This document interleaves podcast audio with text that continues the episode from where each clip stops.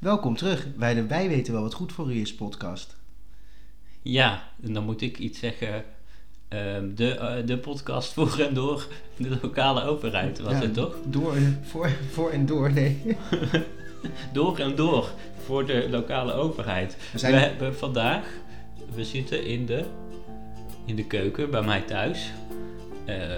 Want we nemen een oudejaarsspecial op. We kunnen wel schetsen hoe het er hier ongeveer uitziet. Er staat hier een bak met oliebollen. Er zijn kerstlampjes. Er is een mooi groot tafelkleed. Stefan heeft appelbignets. Want dat vindt hij lekkerder dan oliebollen. Zeker waar. Ik fietste net langs de oliebollenkraam hier naartoe. En toen stond erbij elke dag verse oliebollen. Toen dacht ik, zijn er ook oliebollenkramen dan waar je elke dag oude oliebollen kan kopen? Ik vond het zo'n rare reclame. Ik denk het. Ik had bij de grootste grootgutter van Nederland had ik oliebollen gekocht. Dat is geen succes. Nee? Dus dat waren geen verse oliebollen, denk ik. En je kan ze ook niet kopen. Je kan ze ook van Koopmans niet kopen, nee, toch? Want er zitten geen gist in. Er zijn net een soort deringballen. Het gaat niet goed en met oliebollen. En in Breda was er eentje ontploft. Een oliebol? Een oliebollenkraam. Een oliebollenkraam. Bam. Zo, vanwege de verse oliebollen. En er staat hier champagne op tafel. Nou ja, je kent het wel. Zoals je altijd op tv ziet als er een eindejaarsspecial is. Buiten is het koud, maar binnen is het gezellig warm. Gezellig. Wij weten wel wat goed voor je podcast. Jouw tuxedo aangetrokken. Oh. Heel netjes. In een pak, ja. Ik heb een kersttrui aan met Rudolf. Ik ben Michiel. En ik ben Stef. En vandaag is dus de eindejaarsspecial. Ja, we dachten we doen eens mee met de hypes die iedereen doet. We hebben lijstjes. Allemaal verschillende lijstjes. Van 5 naar 1. Ja, over alles rond gemeentes.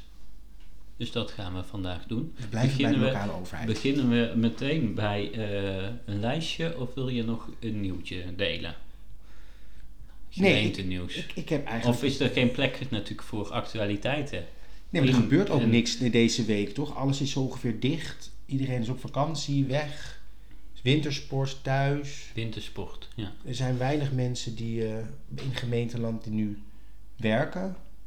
Dus er gebeurt gewoon niet zo. Iedereen is met reces ook. De politiek is met reces, ja. Dus er gebeurt niet zoveel. Dus nee, laten we de actualiteiten overslaan. Dan slaan we die meteen over. En dan beginnen we met het eerste lijstje. Dus doe jij even een intro muziekje, zodat mensen horen... Dat het een top 5 is. Heel mooi. En dit zijn de top 5 van afgetreden bestuurders. Afgetreden bestuurders. Ja. Dus bestuurders die niet meer verder gaan. Omdat ze een motie aan hun broek hebben gekregen. Of omdat ze zelf geen zin meer hadden. En wat zijn de 5 opmerkelijkste... Dit jaar in gemeenteland. Moeten we eerst nog onze luistervrienden vertellen wat een bestuurder is? Wat je daar bedoelt. Ja, leg jij dat even uit. Nou ja, ik denk het is misschien handig. Niet iedereen weet dat toch? Want bestuurder, dat zijn dus niet de gekozenen. Dat is dus niet de politiek. Maar het zijn wel degenen die... Het is niet de buschauffeur. Het is niet... Nee. Fred Teven was... Je weet niet of dat... Die combinatie van functies mag misschien wel. Ja, want Fred Teven, die was bestuurder. Eerst als minister, staatssecretaris en later, bus. In Haarlem. Was hij ervoor dat niet ook? Nou ja, in ieder geval bestuurder, dus niet de busbestuurders, want het gaat over lokale overheid. Wethouders, burgemeesters, dat soort... Dijkgraven. Gedeputeerden. Ministers. Nee, want die is wel van lokale overheden. Ja, oké, dat is waar. Maar goed, dat zijn bestuurders. Ik heb op nummer 5... Goed. Meneer Paul Heijmerink van de lokale partij P21. Ja. En dan zou je natuurlijk zeggen, dat is gemeente Bunnik. Oh, dat had niet anders gekund. Ik was aan het twijfelen, maar dat is logisch. P21. Waar staat dat voor, P21, weet je dat? Nee. Waarschijnlijk voor progressief 21. Meestal progressief is een populaire naam om te gebruiken. Ik zoek het nu live voor je op. Dat is fijn, want... Perspectief 21. En zijn zij dan in 21 opgericht, dus dan is hij pas net? Want het bestaat uit de leden van PvdA en GroenLinks. Oh, die zijn gewoon samenwerking in Bunnik. In Bunnik. En deze meneer Heijmerink, de wethouder van de gemeente Bunnik, heeft dus 2022 niet als wethouder gehaald. Nee, dat klopt.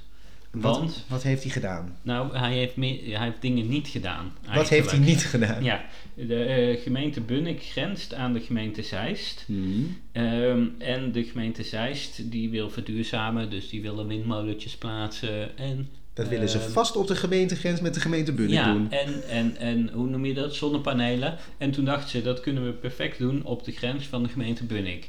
Maar toen dacht de gemeenteraad van Bunnik, ja, maar dan kijken al onze Bunnikenezers, Bunniknaren, Bunnikers? Ja, die kijken daarop uit. Dus dat willen we niet. Dus wethouder, ga eens actie voeren bij de gemeente Zeist om daar iets aan te doen. En meneer Heijmerink, die was nu 1,5 jaar wethouder. En die dacht elke keer, nou dat komt wel een keer, dat doe ik nog wel, dus dat heeft allemaal geen haast. Ik neem nog wel een keer contact op met de gemeente Zeist. Ja, ik bel ze nog wel een keer. En toen zei de gemeenteraad nog een keer, stuur nou eens een brief.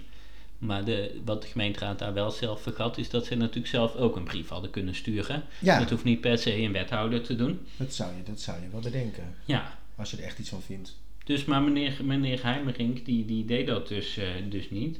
En dus toen kreeg hij een motie aan zijn broek. Maar dat was geen motie van wantrouwen, maar een motie van afkeuring. Want bij een motie van wantrouwen, nou dan moet je wel echt je biezen pakken. Als de meerderheid daarvoor kiest. Maar met afkeuring is het gewoon een later gemeenteraad zien van... We zijn niet blij met wat je doet, blij, ja. Maar we hebben nog wel, je hebt nog een kans. Een soort gele kaart. Ja, maar meneer Heijmerink dacht, ja, nou dan niet. Het is graag of anders niet. En dus toen is hij opgestapt. Oké, dus die is eigenlijk niet eens weggestuurd, maar gewoon zelf vertrokken. Ja. Omdat hij een brief niet geschreven had. Ja, en omdat hij een motie van afkeuring had. En dat vond hij toch te ver gaan. En toen dacht hij, nou, ik treed af. En wat ik ook wel bijzonder vond aan dat verhaal is dat er dus... Dat hij dan dus zelf... dat er in dat stuk stond, dat moest ik wel om lachen... Dat de gemeente Bunnik wel wilde melden of iemand van de raad... dat de gemeente Bunnik niet tegen het verduurzamen of vergroenen is... dus niet tegen windmolens of tegen van dat zou raar zijn... maar niet op de gemeentegrens. Ja. Dus het moet wel, maar, niet daar. Niet in onze Bunniker achtertuin. Nee, precies. Dus dat vond ik wel weer opvallend. Nou ja, dus toen is hij afgetreden. Dus dat was helemaal niet nodig geweest. Maar hij dacht, nou, als het zo moet, dan hoeft het voor mij niet. Dan wil ik het niet meer. Nee, en dus, nu? Is er nu een bestuurscrisis in Bunnik? Het is nog een paar maanden tot aan de verkiezingen. En nu moeten ze dan voor, na de verkiezingen weer een nieuwe wethouder zoeken. En stel nou voor dat die brief wel gestuurd was. En dat de gemeente Zeist had gezegd... super bedankt voor deze mooie brief... maar we gaan toch die windmolens neerzetten. Was er waarschijnlijk helemaal niks aan de hand geweest. Dus het is een onnodig aftreden. Kan de gemeente Bunnik nog het bouwen van de windmolens stoppen? Hebben ze daar de bevoegdheid toe? Ze kunnen altijd bezwaar maken, beroep instellen. Als belanghebbenden. Ja, maar gemeentes doen dat niet zo snel tegen elkaar. Dat zou wel heel bijzonder zijn, ja. Het zou je kunnen doen. Het gebeurt een enkele keer dat een overheid tegen een andere overheid procedeert. Maar niet heel vaak. Oké, nou dat was meneer Heijmerink. Ja. Stille trom, vertrokken. Is hij vertrokken. En dan? Nummer 4. Dat is wethouder Michel Rog. Ja. Van de gemeente Haarlem. Oh? Ja. Die steunde Mona Keijzer. Daar komt het eigenlijk op neer. Meneer Rog is ook van het CDA? Ja. En Mona Keijzer heeft iets gezegd over corona. Nou, die was toen dat ze het allemaal... Die was staatssecretaris van Economische Zaken. Ja. En die vond het niet meer uit te leggen, het beleid rond corona. Ja, de maatregelen. En die is ontslagen door Rutte. Oh, is ze echt ontslagen? Is ze niet zelf... Is zij echt ontslagen? Ze is ontslagen. Gewoon nou heel gauw. Ja, en nu heel gauw weg. Want dit is... want ze heeft nog de mogelijkheid... gehad een paar uur lang om zelf ontslag te nemen. Maar dat heeft ze niet gedaan? Dat heeft ze niet gedaan en toen is ze ontslagen. Oké. Nou, en deze meneer Rog van de gemeente Haarlem, wethouder bij Haarlem, die was het wel met haar eens? Die sprak dat ook uit, van ik ben het daarmee eens. Hoe heeft hij dat gedaan? Op Twitter. En toen is daar een spoeddebat over geweest,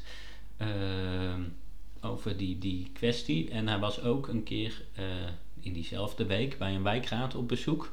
Ja. En toen had hij daar van tevoren gevraagd van... moet ik mijn coronapas daar laten zien om daar binnen te mogen voor die vergadering? Want dat was dan in zo'n wijkgebouw of iets.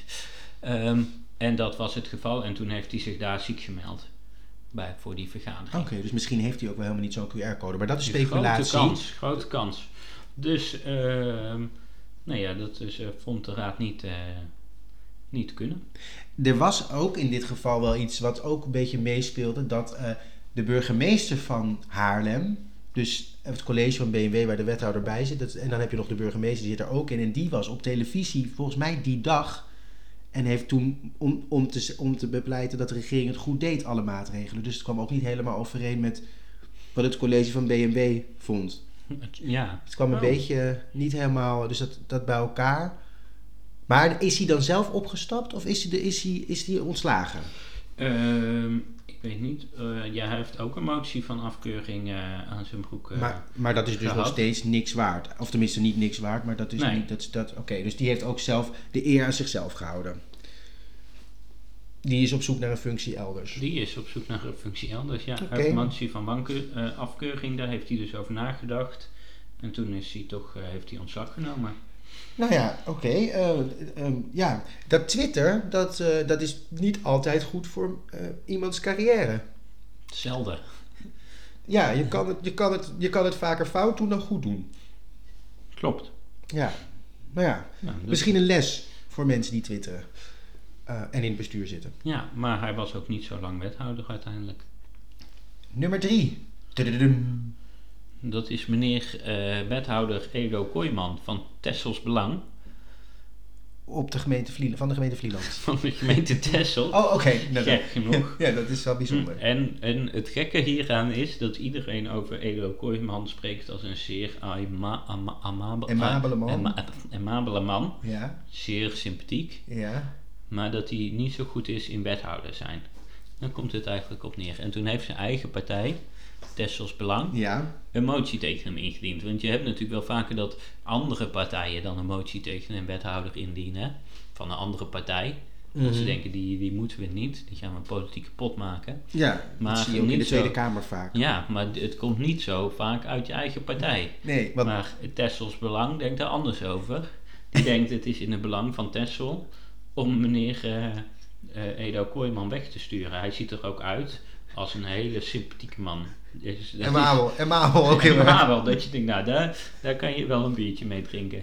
Maar hij had dus... en dan is het dan een motie van afkeuring of van wantrouwen? Van wantrouwen. Dus het is ook nog echt... Zij is gewoon weggestuurd. Ja. Maar dan zijn ze er dus intern niet uitgekomen. Want je zal toch denken dat ze eerst aan hem gevraagd hebben van... Gewoon, weet je wel, bij dat biertje en die bitterballen. En dan zeggen, hey, Eiko... Ja. Volgens ons gaat het niet... Misschien niet zo helemaal lekker. Ja. Zou je niet de functie elders solliciteren? Ja, maar hij moest hier nu van alles doen met het een havengebiedje en met de Emma-laan. Het zal vast ergens op het eiland liggen. En daar moest hij actie op ondernemen. Okay. Maar dat had hij dus elke keer verzuimd. En dan kwam hij in de raadsvergaderingen en dan wist hij eigenlijk ook niet zo goed hoe het zat. Dus het was, Edo. Edo, niet Eiko. Edo Kooiman. Het was een uitstekende kerel, maar niet zo geschikt.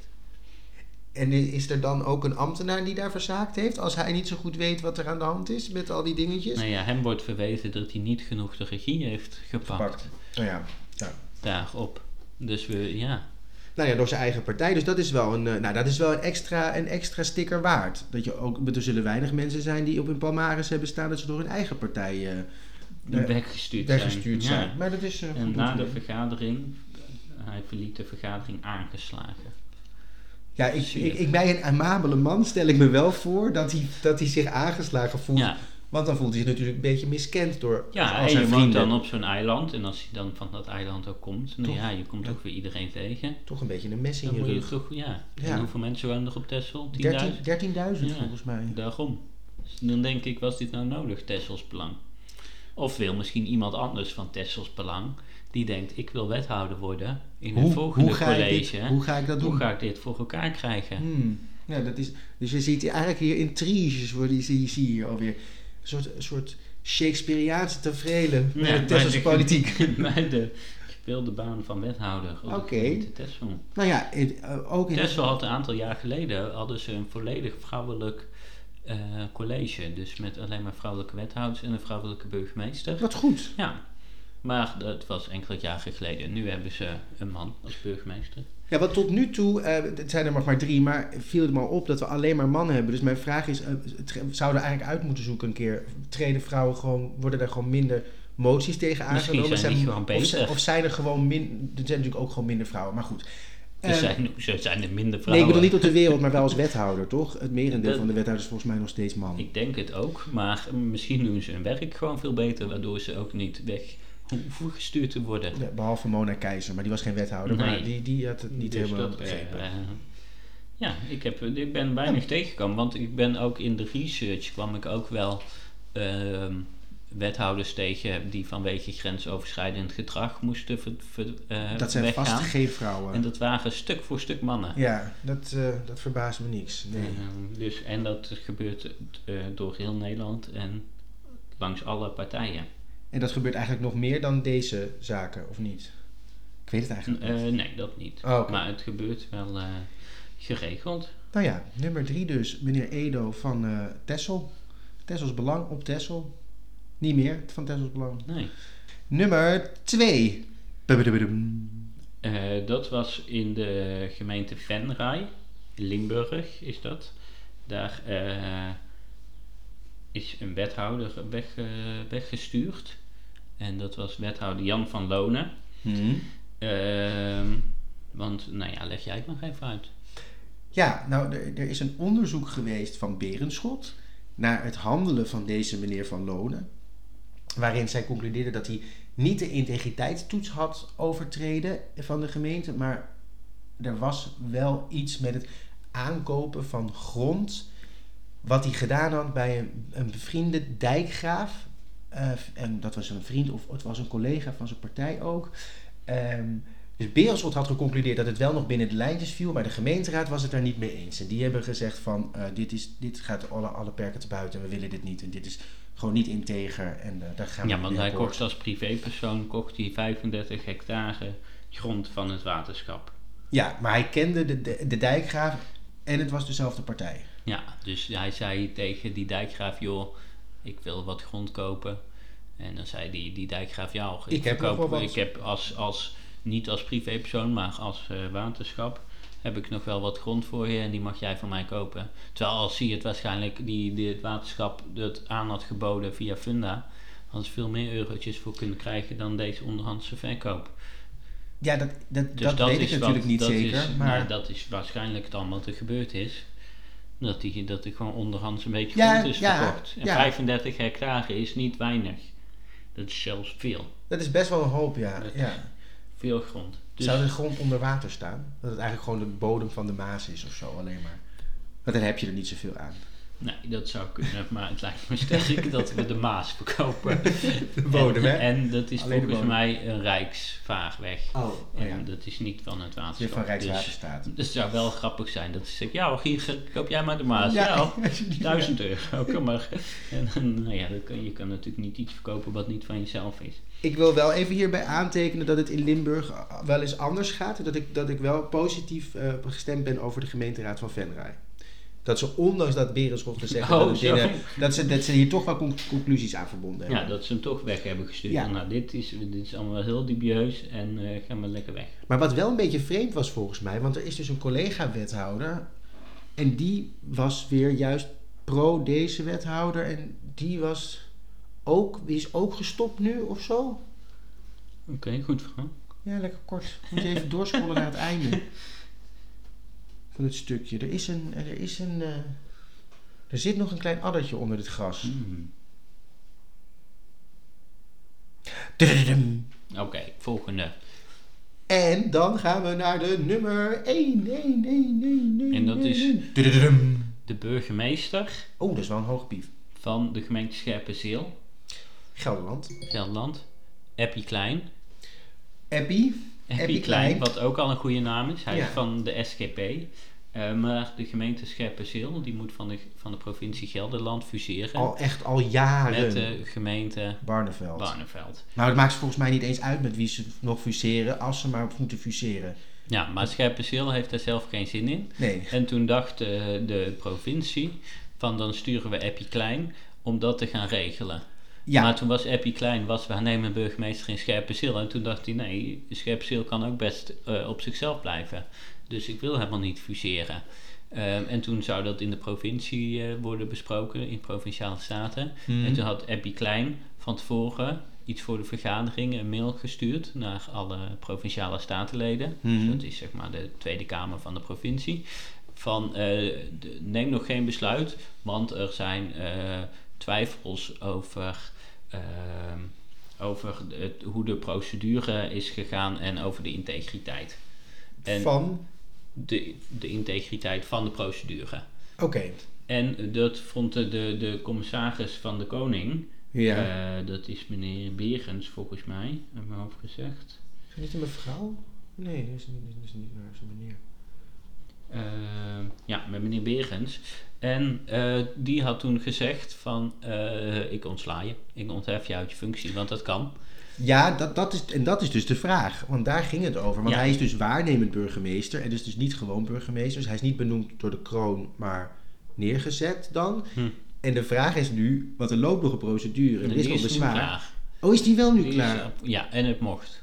Oh, oké, dus het mocht wel. Oké, ja. Dat had ik even gemist. En toen is hij gewoon ontslagen.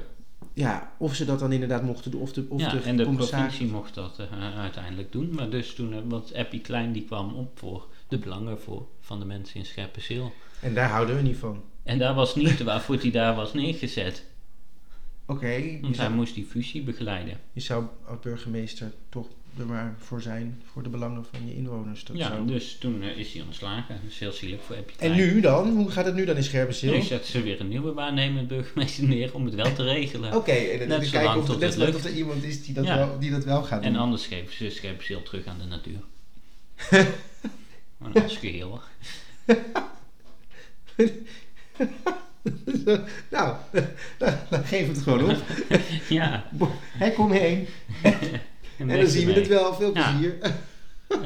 Ja. Nou, dat was de top 5 van aftredens. Ja, ik vond het wel heel erg leuk. Dus dit was het af van aftredens in 2021. Wij wensen al deze mensen heel veel succes met hun nieuwe werkzaamheden in 2022. Ja, dat ze maar snel weer een mooie baan kunnen vinden. Dat scheelt ook wachtgeld. Zelfs dat. Ja, maar ook gewoon voor hun eigen persoonlijke groei. Ik wilde ook even dan dit stukje aangrijpen om even afscheid te nemen van een paar gemeenten. Die we vanaf nu we toch het jaaroverzicht. Op 1 januari zijn we weer van Luttele gemeente af. Zoals de geweldige gemeente Heer Hugowaard en Langendijk. Die samen verder gaan. Dus dag Heer Hugowaard, dag Langendijk. Dijk en Waard. Toch? Ja. Dan zijn er nog 5 gemeentjes in het land van Kuik. Gemeentjes. Sint-Antonis. Kuik, ik weet het niet eens meer. Dat zijn er 5 samen. En die nieuwe Mil en Sint-Hubert. Oh ja, en die nieuwe gemeente die heet Land van Kuik. Oké. Dus die mensen die daar wonen, die kunnen ook niet meer naar het gemeentehuis waar ze altijd naartoe gingen. En het paspoort wordt ook anders afgegeven. En wat hebben we nog meer? Het was een fusie van gemeente Boxmeer, Kuik, Sint-Antonis, Mil en Sint-Hubert. Dat is 1 gemeente en Graven. Graven, ja. En ik had die historische stadje Graven. Leuk. En we hadden er nog meer, want ik heb het idee dat ik er eentje vergeet. Een samenvoeging. Ik weet het niet. Nou ja, in ieder geval, ik zwaai ze uit. Doei, veel plezier. Het was gemeente leuk. Hagen. Oh nee, dat was al. Het was leuk om jullie erbij gehad te hebben. Maar ja, nu gaan we zonder jullie verder. En gaan we weer... Maar net als zo'n gemeente Graven. Dat was echt al, volgens mij sinds dat de gemeentes bestaan, was dat de gemeente. Volgens mij allemaal. Al die gemeentes. Ja. Want Sint-Antonis is ook echt alleen maar... Het zijn gewoon de hele kleine gemeenten. Volgens mij 5000 inwoners of zo. Net als Scherpenzeel trouwens. Maar daar moesten we vanaf. En dan hebben we op 17 maart... dan nemen we ook afscheid van de gemeente Weesp. Ja, en die komt bij Amsterdam. Maar dat doen we ze niet op 1 januari... maar op 17 maart, want dat is met de verkiezingen makkelijker te regelen voor Amsterdam. Want anders hadden ze herindelingsverkiezingen moeten houden in november. En dat was wel handig. Daar hadden ze geen zin in. Nou ja, dat weet ik niet of ze er geen zin in hadden... maar het is wel veel werk.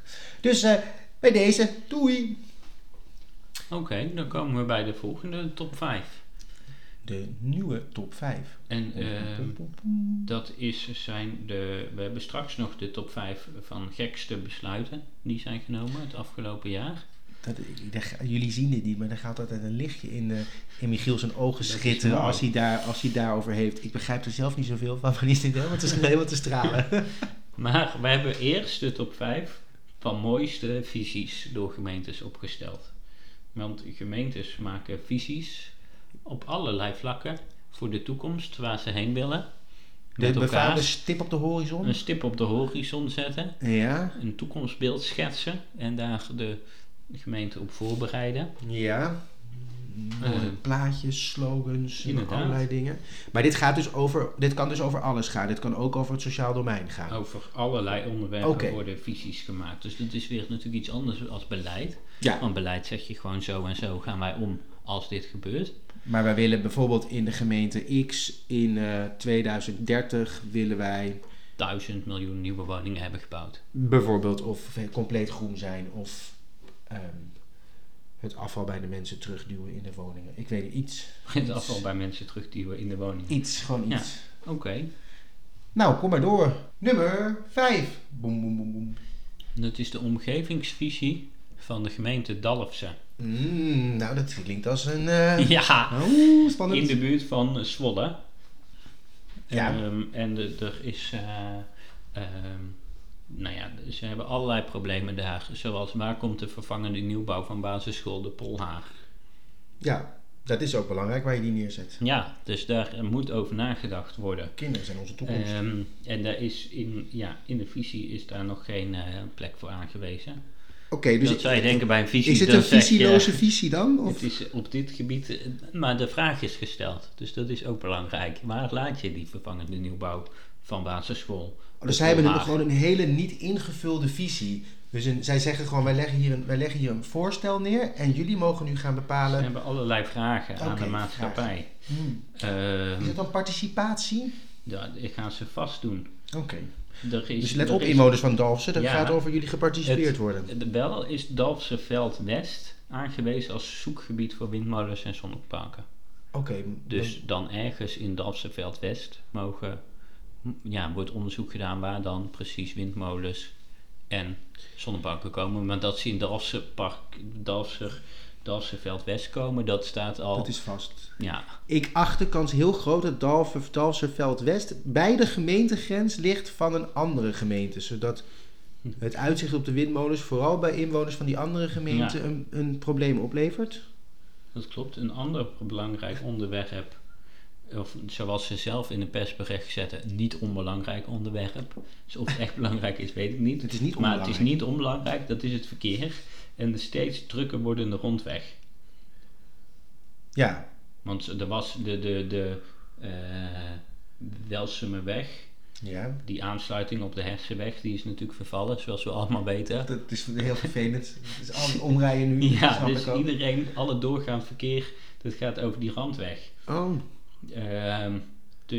Nu zitten ze te zoeken in het woongebied Ooster-Dalfsen-Noord. Ja.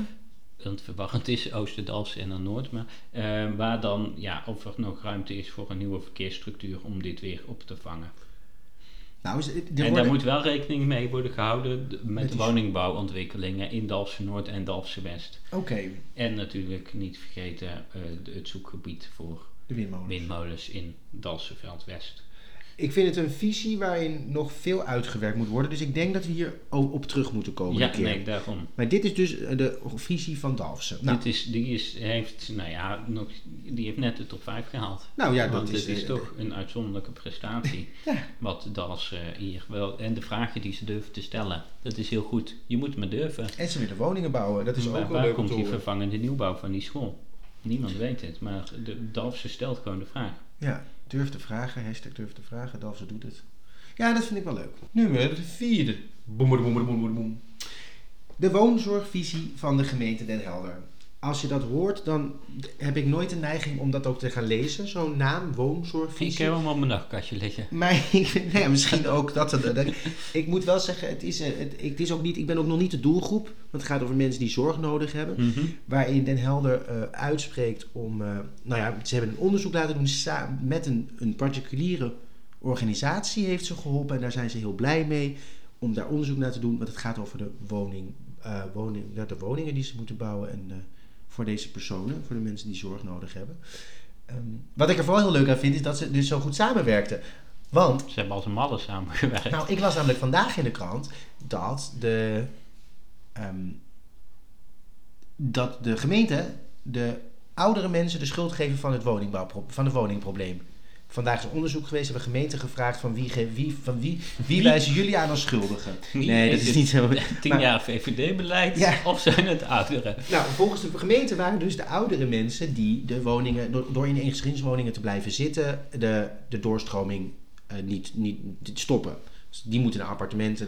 Nou, daar zijn de ouderenbonden natuurlijk heel erg boos over, want die vinden dat de overheid zijn taak niet waarborgt door de goede appartementen te bouwen, zodat die ouderen kunnen doorstromen en ze de gezinswoning vrij kunnen houden. Als die nou net zo goed zouden samenwerken samen als in Den Helder, de organisatie... Hoe heet de organisatie?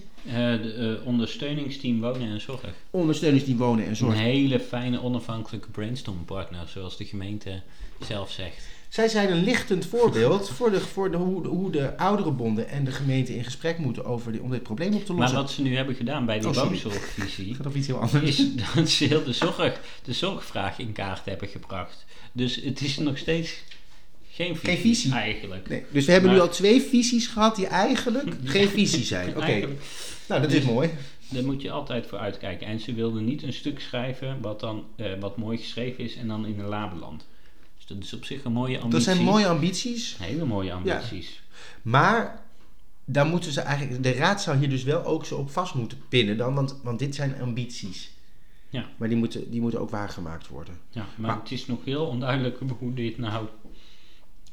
Ze zeggen wel, we moeten blijven samenwerken. Maar hoe die visie tot oplossingen leidt. Er zijn ambities, er zijn ideeën, er zijn samenwerkingen, maar er is nog niks concreets. Nee, dat en is er zijn dingen in kaart gebracht. Heel belangrijk, dingen in kaart brengen.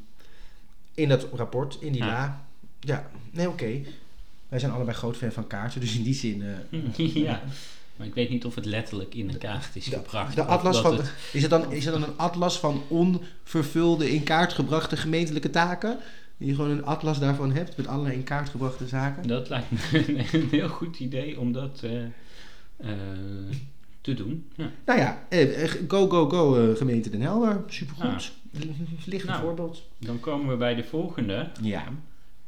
Nummer 3.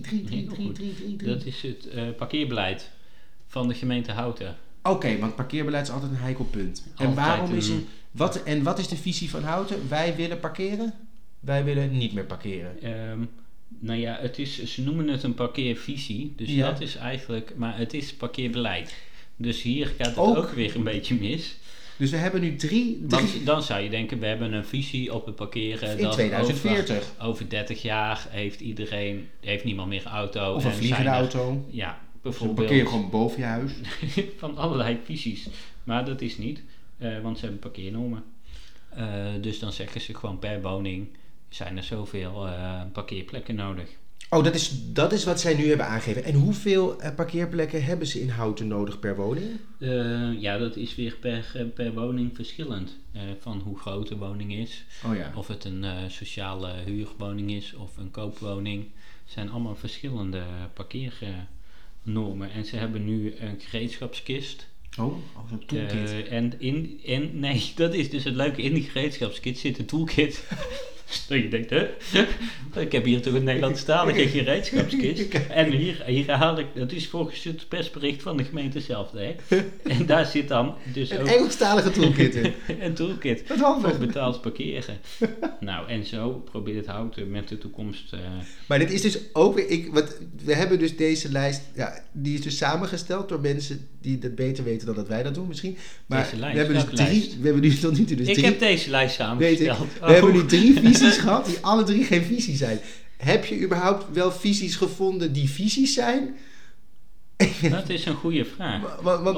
Want het is natuurlijk... Kijk, je kan wel zeggen als gemeente... Nou, wij denken dat er over 10 jaar allemaal vliegende auto's zijn. Ja, dat denk ik. Nou ja. En daarom doen we alvast alle parkeerplaatsen weg. Want het zal wel die kant op gaan. Makkelijk. Ja, een beetje op tijd vooruitlopen. Dat zie je eigenlijk niet. Nee.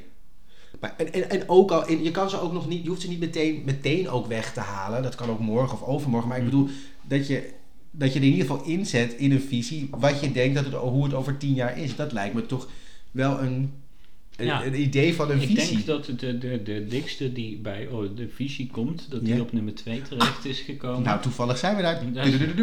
Nummer 2. En dat is de visie van de gemeente Amsterdam op hubs. HUBS. Ja, hubs. Want ze verwachten dat hubs, dat zijn dus plekken waar personen en of goederen bij elkaar komen. Knooppunten. Overstappen, zeg maar. Mm-hmm. En dat een grotere rol gaat spelen. Dus met name voor pakketbezorging en zo. Ja. En ook voor... Openbaar vervoer? Neem maar wel de... van die boodschappen die nu allemaal binnen 10 minuten worden bezorgd. En zij zien dat steeds meer gebeuren. Ja. Dus zij denken nu, we gaan daar visie op maken. Nou, en dat is dus een goede redovisie, want het gaat gebeuren. Het is misschien nog niet zo ver. Dus we gaan nu al bedenken wat er gaat gebeuren als het wel zo ver is. Als dit inderdaad zo doorzet... Wat geeft dat dan voor uitwerking op een gemeente als Amsterdam? Maar ja, het is natuurlijk bij visies... Het is natuurlijk veel werk om te maken. En als iets dan niet gebeurt... Dan heb je een visie voor niks. Dus daarom is het voor gemeentes denk ik wel moeilijk om visies te maken. Maar voor zo'n concreet onderwerp, als deze hubs, daar kan een gemeente Amsterdam die heel groot is, kan daarover nadenken. Maar gemeentes die kleiner zijn, die gemeente Scherpenzeel bijvoorbeeld, daar hoef je geen visie te hebben op hubs. Want je kan het op zich met iedereen kent waarschijnlijk de postbode. Nou ja, en het wordt overgegeven aan de natuur. Voor niet al te lange tijd. Dus dan is het sowieso klaar. Nee, maar dat klopt. En de gemeente Amsterdam heeft er dus ook veel meer belang bij. Maar het is op zich voor elke overheid goed om je bezig te houden met wat over 10 of 20 jaar gebeurt. Want dan kan je er nu al rekening mee houden. Anders moet je weer allerlei dingen gaan slopen straks waar je niks aan hebt. Omdat het allemaal ineens anders is. Of omdat je ineens een hub neer had willen zetten. Dat het blijkt dat bij jouw huis staat, Michiel, dat eigenlijk de meest geschikte locatie voor een hub is van de hele gemeente Amsterdam. Ze hebben het over buurthubs en wijkhubs en stadshubs en regiohubs. Nou, ze zijn druk bezig. Dus dat is, maar dat is echt ook inderdaad openbaar vervoer bij de regiohubs. Maar dat is dus echt een visie. Oké. Nou, en over welke tijdspannen hebben zij het dan? Oh, dat is een hele goede vraag. Het is een hele goede vraag. Dat kan ik zo niet zeggen. Nee, dat maak ik er zo even niet uit op. Maar je moet natuurlijk ook niet voor te lange termijn. Want kijk, je kan een paar jaar vooruit kijken. Ja. Maar hoe verder weg, hoe moeilijk het wordt. Ja, maar wel even over die 4 jaar van politieke controle heen, toch? Ja. Dat is wel even prettig. Ja, maar dan voor de komende 10 jaar van zo gaan we om met hubs. En dan kan je het natuurlijk nog bijstellen als je ziet, nou, dit gaat een hele andere kant op. Of hier moet iets mee. Dus dat is een... de nummer 2. Nummer 2. Maar wat is dan de nummer 1? We hebben nu namelijk echt een visie gehad. En wat krijgen we nu? Ja, dat is de economische visie. De economische visie? Van de gemeente Druten.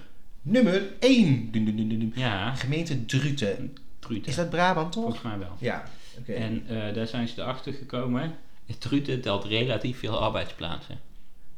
Het was een conclusie. Hadden ze nog niet, dat was voor nog niet bekend. Voor een kleine gemeente heeft Druten relatief veel arbeidsplaatsen. Oké. Maar dat is prettig, toch? Terrein. Ja. En er zijn ook relatief veel ZZP'ers. Eigenlijk is alles relatief heel groot in Druten. Als je het vergelijkt met het aantal inwoners, is alles heel groot. Het zijn vooral constateringen. Dit is eigenlijk geen visie. En wat heeft ertoe geleid dat deze op nummer 1 staat? Nou, omdat iedereen er al jaren op zat te wachten. Wanneer komt hij nou? Wanneer komt nou eigenlijk die economische visie van de gemeente Druten?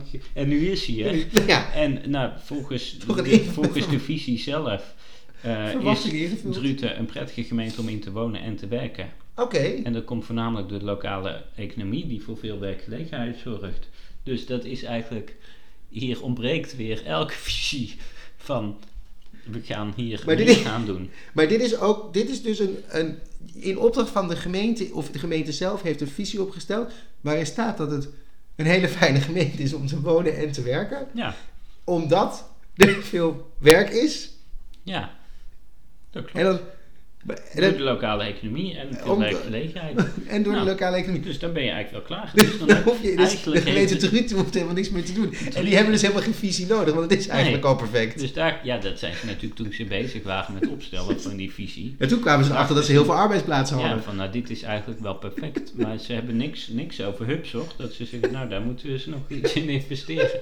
Dat gaat ook in Druten. Hebben ze dat allemaal al lang en breed op orde. Die hoeven daar zich totaal geen zorgen over te maken. Mensen in Druten kunnen rustig gaan slapen. Met hun gaat het allemaal goed. In Druten gaat het uitstekend. Kun je echt... Nou ja, dat is op zich wel goed om te weten. We kunnen wel concluderen dat wij het niet erg zouden vinden dat als de visies in 2022 iets meer visie behelzen. Ja. In plaats van het opschrijven wat er al gerealiseerd is. Wij raden jullie aan, gemeente, om daar wat mee te doen. Meer visie. Meer visie, jullie visies. Ja, en dan komen we bij... Of had je weer een leuk tussenstukje over gemeentes die erbij komen of weggaan? Of... Nee, er komen geen gemeenten bij. Ik weet er niet zo goed. Waar heb ik nog een leuk nieuws over gemeenten? Van een gemeente. Een afsplitsing. Ja. Rotterdam denkt, ik stop ermee. Nee, ik moet altijd even schuldig blijven. Oké, nou maakt niet uit. Nee. Dan gaan we door met de top 5 van de gekste besluiten. De gekste besluiten van 2021. Heel goed, dit is nummer ook een iets ander melodietje hoor. Ja, ik weet het ook niet meer. Waar ben je toch een muzikaal talent? Nou. Dat is op 5. Is 5. De Utrechtse horeca. Die mag geen glühwein to go verkopen. Want de horeca is natuurlijk dicht. Dus dachten veel horecazaken, nou, dan gaan we glühwein verkopen. Ik fietste net langs een tentje in, dat is niet Utrecht waar ik fietste. En daar verkochten ze, hadden ze inderdaad echt zo'n houten huisje aan het, wat je ook altijd op kerstmarkten ziet, aan de gevel geplakt. Ja, een huisje. En daar waren ze glühwein aan het verkopen. Ja, vlakbij de Tenkatenmarkt. Dat klopt. Ja. Je weet ook waar dat zit. Ik kwam van de week ook langs. Ja. Toen dacht ik ook, hebben ze ook helemaal zo skis tegenaan geplakt. Ja, ik vond het echt heel grappig. Heel leuk gedaan. Ja. Maar in Utrecht zijn ze daar niet van gediend. Die denken, coronacrisis, horeca dicht, dus ook geen glühwein to go. Laat de horeca barsten. Is dat wat de burgemeester zei? Of wordt het anders verpakt? Dus dat mag niet. Maar wat is de reden? Nou, want er moet een reden voor zijn, toch? Dat er te veel mensen bij elkaar komen. En dat er dan massale wandelingen ontstaan met al die glühwein. Waarin mensen zich natuurlijk helemaal bezatten aan de glühwein en lallend. Dan is het eigenlijk een soort kerstmarkt. Ja. Nou, het gaat natuurlijk in Utrecht ook, want het was in de zomer ook al, met die coronamaatregelen, toen het daar minder werd, of om 12 uur, dat het daar op die pleinen toch überhaupt helemaal los ging met al die 18-jarigen. Ja. En die stad die groeit gewoon heel snel. Die kan het allemaal niet bijbenen. Maar nu had de gemeenteraad een motie ingediend om toch de glühwein to go toe te staan. De gemeenteraad. Ja. De meerderheid van de raad. Nee, dus er was geen meerderheid voor. Oh, zo. Dus nu is nog steeds, als je glühwein to go wil, kan je wel in Amsterdam je slag slaan. Den Haag, Rotterdam, Zwolle, Scherpenzeel. Maar niet in Druten ook, denk ik. Daar hebben ze daar waarschijnlijk al lang een previsie op gemaakt. Nog lang voor de corona. Van wat als er nou gaat gebeuren. Wat als er een pandemie komt. Nou, dan hebben wij heel veel arbeidsplaatsen. En mag je dan wel met je glühwein wandelen. Maar ook de gemeenteraad zei, nee, dit willen we niet hebben. Ik ging laatst met de trein van Leiden naar Utrecht. En toen, als je het gezicht van Michiel ziet, het is een hele gekke plek. Ja. Dus en toen verbaasde ik me over hoe groot en oneindig dat Leidsche Rijn inmiddels is. Want ik had echt het idee dat ik bij Woerden reed het station uit. Toen was ik al... Toen begon het al. En toen, voordat ik Utrecht Centraal was, was ik 3 kwartier verder. Dus dit was niet normaal. Ja, maar al 4 stations of zo in het hele Leidse Rijn. Heel lang heeft het allemaal heel leeg gestaan. Nou, niet meer. Maar nu is er iedereen wonen. Zo snel mogelijk met z'n allen naar Leidse Rijn. En daar, de grootste Phoenix-locatie van Nederland. Tussen al mijn eens gelijke gezinnen met 2 auto's en een oprit. En dat. Nou ja, mensen zijn daar wel heel gelukkig. Nummer 4. Dat is de kabelkoottegel in Winterswijk. De kabelkoottegel. Kabelkoottegel. Ze zijn een pilot gestart. Die is leuk voorbij. Kabelkoottegels. En dan mogen 10 mensen... Ja, maar dat kan je niet, want dan moet je eerst... Oh jawel, je kan wel kabel, groot en tegel. Dan moet wel... allemaal heel toevallig als dat allemaal gebeurt. En dat moet ook nog ruimte zijn. En er moet niet dan weer een ander woord iets verderop liggen. Ik denk dat ik de volgende keer stenen ga stelen, zodat ik dat in de eerste 3 beurten kan leggen. Alleen maar om het een keer, te hebben. En dan gaan we echt spelen. Ja. Maar goed, de kabelgroottegels in Winterswijk. Ja, en want daar willen mensen, die hebben daar ook in Winterswijk allemaal elektrische auto's. En die moeten opgeladen worden. Hmm. En dan hebben mensen... die hebben dan geen eigen terrein, dus dan staat de auto op straat. En dan leggen ze vanuit hun huisje een kabel neer naar de elektrische auto om die op te laden. Je kijkt erbij alsof ik allemaal rare dingen zeg. Ik zie hier meerdere dingen die ik niet snap.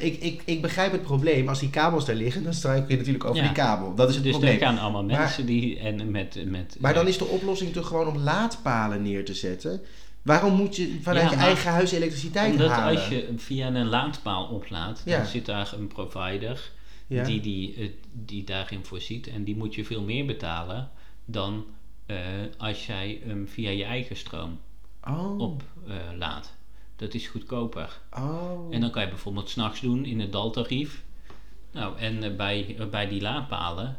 Dat betaal je bijvoorbeeld voor... Maar kan je dan als gemeente niet laadpalen neerzetten? Want dan kun je toch gewoon het normale stroomtarief rekenen? Ja, maar je kan als... De gemeentes, die hebben daarmee samenwerkingen met bedrijven zoals Nuon en Essent... die palen dan weer neerzetten. Ja, en dan betaal je daar meer voor. En je betaalt, net als bij een benzinestation...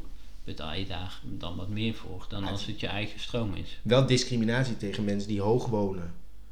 Nee, want als jij in een flat woont op 14 hoog, dan heb je nooit lang genoeg... heel veel kabel nodig. Ja, maar dat is wel heel flauw. Ja. Nee. Wat mij ook opviel in dat stukje, dat vond ik echt heel grappig, had ik niet bedacht, dat 30% van de Nederlandse huizen een eigen oprit heeft. Dat is wel veel. 30%? Ja. Nou weet ik dat ik uit de stad kom, dus maar ik ken echt bijna niemand met een eigen oprit. Dus waar wonen die 30% mensen? Ik vind het ook nog veel. Echt heel veel. Want ook bij heel veel jaren 60... wijken, waar er talloze van zijn in Nederland. Ja. Heb je geen eigen oprit, maar daarentegen alle Vinex en zo, daar heeft bijna iedereen een parkeerplek op eigen. Oh, dat is allemaal eigen terrein.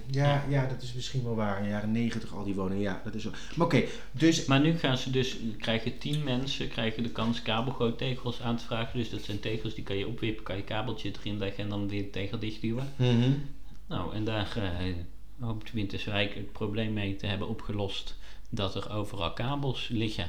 En dat mensen, en vooral mensen met rollators, zo niet allemaal vallen over de kabels. Nou, wat een goed idee. Een goed idee. We houden Winterswijk in de gaten. Want straks heb je waarschijnlijk door heel Nederland liggen overal kabelgroottegels. Eigenlijk alleen nog maar kabelgroottegels.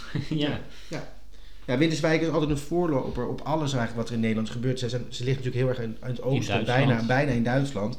Zij waren ook, liepen ook voor met die bloemen en die allemaal op de beschermde lijst stonden en zo. Oh ja, dat was ook Winterswijk. Dus die zijn echt wel goed bezig. Ja, trots op de Winterswijk. Dan komen we bij de... Nummer 3. Dat is de straatnaam Mariënkroon. Ja, dit vond ik echt... Ik heb dit gelezen, maar dit vond ik zo'n ingewikkeld verhaal. Nou, ik kan het wel simpel uitleggen.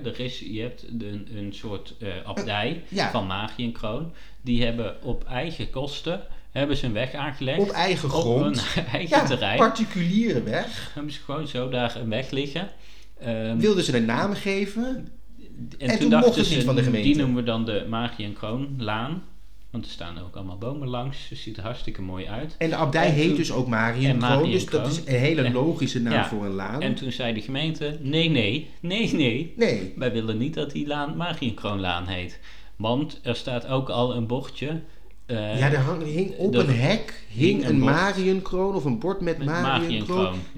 En die ligt bij de Abdijlaan en niet bij de Mariënkroonlaan. Ja, dus de straatnamencommissie zag paniek. Die zag dit helemaal misgaan. Dus die zei, nee, dit mag niet. Je mag geen Mariënkroonlaan heten. En daar heeft de stichting die dus hun eigen laan die naam wilde geven... Die heeft daar bezwaar tegen gemaakt. En nu heeft de bezwaarschriftencommissie gezegd... ja, de gemeente moet wel wat beter onderbouwen... waarom dit nou niet Mariënkroonlaan mag heten. Ik vond het echt heel raar. Dus dan bouw je ook... Want ze hebben het ook nog gebouwd op een eigen terrein...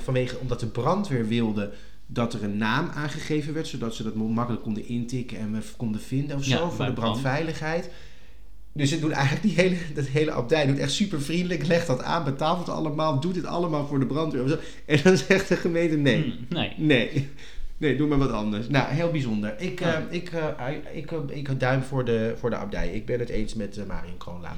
Nummer 1. Oh, nee, nummer 2. Nummer 2. Oei. Dat is de bestemmingsplan van de gemeente Hagen. Daar is het totaal misgegaan. Ja, want de gemeente Haren bestaat namelijk niet meer. Nee, maar die is opgedeeld verdeeld tussen 3 andere gemeenten. Ja, maar toen dacht de gemeente Haren, toen ze nog bestemmingsplannen maakten... 2 maanden voordat ze werden opgedoekt. We gaan alvast nieuwe namen geven aan de bestemmingsplannen, zodat mensen weten onder welke gemeente het valt. Ja. Nou, er is totale chaos ontstaan met de naamgeving van die bestemmingsplannen, zodat niemand meer precies weet wat nou waar geldt. En de gemeente zelf ook niet. Dus er was een agrarisch bedrijf, daarvan hadden ze gezegd, nou dat is nu weg, dat mag weer wonen worden. Nu zijn ze weer samen met de gemeente, of nu valt het onder gemeente Oosterwijk. Mm. En nu is het weer terug naar agrarisch. Nou ja, dus dat is heel wisselend. Totale wanordelijkheid is daar ontstaan op het ruimtelijk vlak. Ruimtelijk hellend vlak is het een beetje geworden. Het is een hellend vlak geworden en niemand weet nu meer wat waar mag. Nou, dus en hoe gaat het nu opgelost worden? Ja, dat is ook nog niet duidelijk. Maar het moet opgelost worden. Dat wel? Ja, okay. Dat is essentieel dat je toch wel weet van mag ik hier nou wel of geen koeien houden. Want nu mag dus alles? Nee, nu is dus niet duidelijk wat er mag. Dat is het hele probleem. Nou, daar komen we op leggen. 1! Tadam, tadam, tadam, tadam. De leukste, vreemdste, raarste situatie van het afgelopen jaar in gemeenteland. Wat hebben we meegekregen? De gemeente Breda, er was een sprekende kerstboom. Een sprekende kerstboom? Ja, dat komt natuurlijk veel voor. Was die gevlucht uit de Efteling? Ja, nee, daar in de Efteling heb je een pratende boom die verhaaltjes vertelt. En dat hadden ze in Prinsenbeek, wat onder de gemeente Breda valt. Hadden ze ook zo'n boom neergezet die dan verhalen vertelde. Ja. Nou, hartstikke leuk. Kwamen allerlei mensen op af die naar die verhalen luisterden. En daar zei de gemeente Breda van, nee, dit willen we niet. Nou ja, eigenlijk is het gewoon heel... We houden niet van praten. Nee, precies, bomen. We houden niet van praten. Dan, wat ik op zich heel logisch vind, je moet ook mensen niet voorliegen. Dus dat is netjes. Ja. Want bomen praten natuurlijk niet. Maar het was te druk. Het werd er te druk. Dat is het waarom de gemeente gezegd heeft. Iedereen kwam naar die pratende boom. Van heinde en verre. En toen, sinds die boom niet meer mag... Er is helemaal niks te doen. Dus dan denk je, nou ja, dan ga ik maar naar een pratende boom. Nou ja, nu vroeger vonden gaan ze dus naar Antwerpen. Die tegen bomen praten, heel gek. Maar als een boom tegen jou praat, dan is het blijkbaar de normaalste zaak van de wereld. In Breda. De prinses Marijke? Die dat... Marijke, of was het Margriet? Margriet die met bomen praat. Toch? Ja, ik weet Knuffelen. Het niet meer. Ja. Maar nu is het weer teruggedraaid. Oh, echt? Ja. Dus het mag weer wel? Ja, het mag weer wel. Ja, omdat iedereen in die trein dus naar Antwerpen stapte. Tot en met 6 januari, als je in de buurt bent.